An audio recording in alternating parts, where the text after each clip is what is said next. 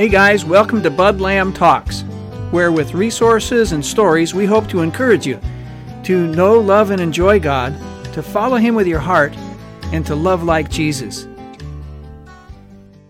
Well, the title for this week is Ancient Pathways Celebration.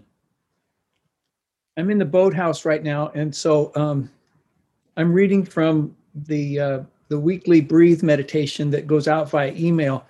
Um, and you're either listening to this on a podcast or looking at it on YouTube. But um, right now, I'm in my uh, in my boathouse, and this is where we where we work, we write, and uh, at any rate, for for this readings, it starts off with this: the day had arrived after almost 70 years. The Ark of the Covenant, built as a symbol of God's presence and glory, was finally being restored to Jerusalem.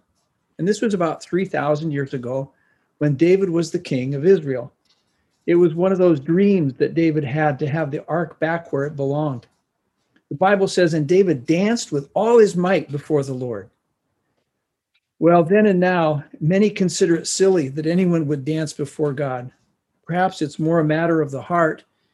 In today's world, we celebrate with a text and an emoji or an online greeting card with fireworks and dancing hearts, explosions, and then we send it off and consider it celebration but it's not. Richard Foster writes that the carefree spirit of joyous festivity is absent in contemporary society. Apathy and melancholy dominate the times. And yet, this ancient pathway, this ancient pathway of celebration, is a hallmark of those who follow Jesus' way.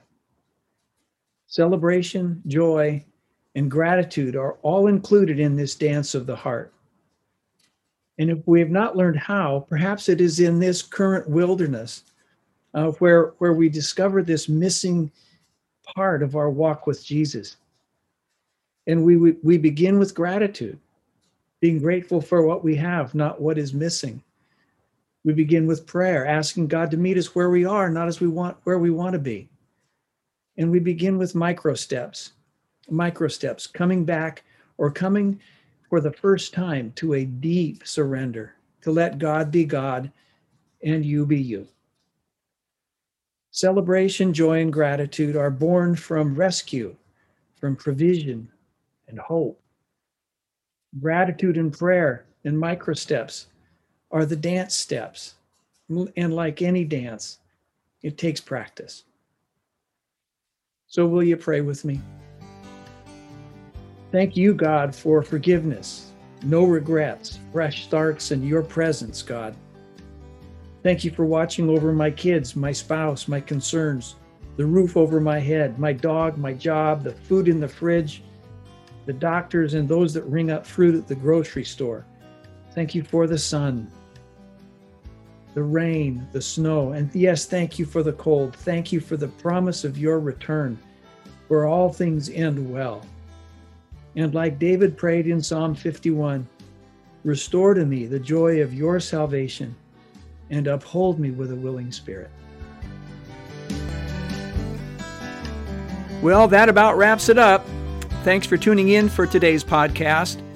Don't forget to subscribe and share it with a friend. And for more information about who we are and what we do, check us out at budlamb.com. So let's get after it now with all we've got. Take care.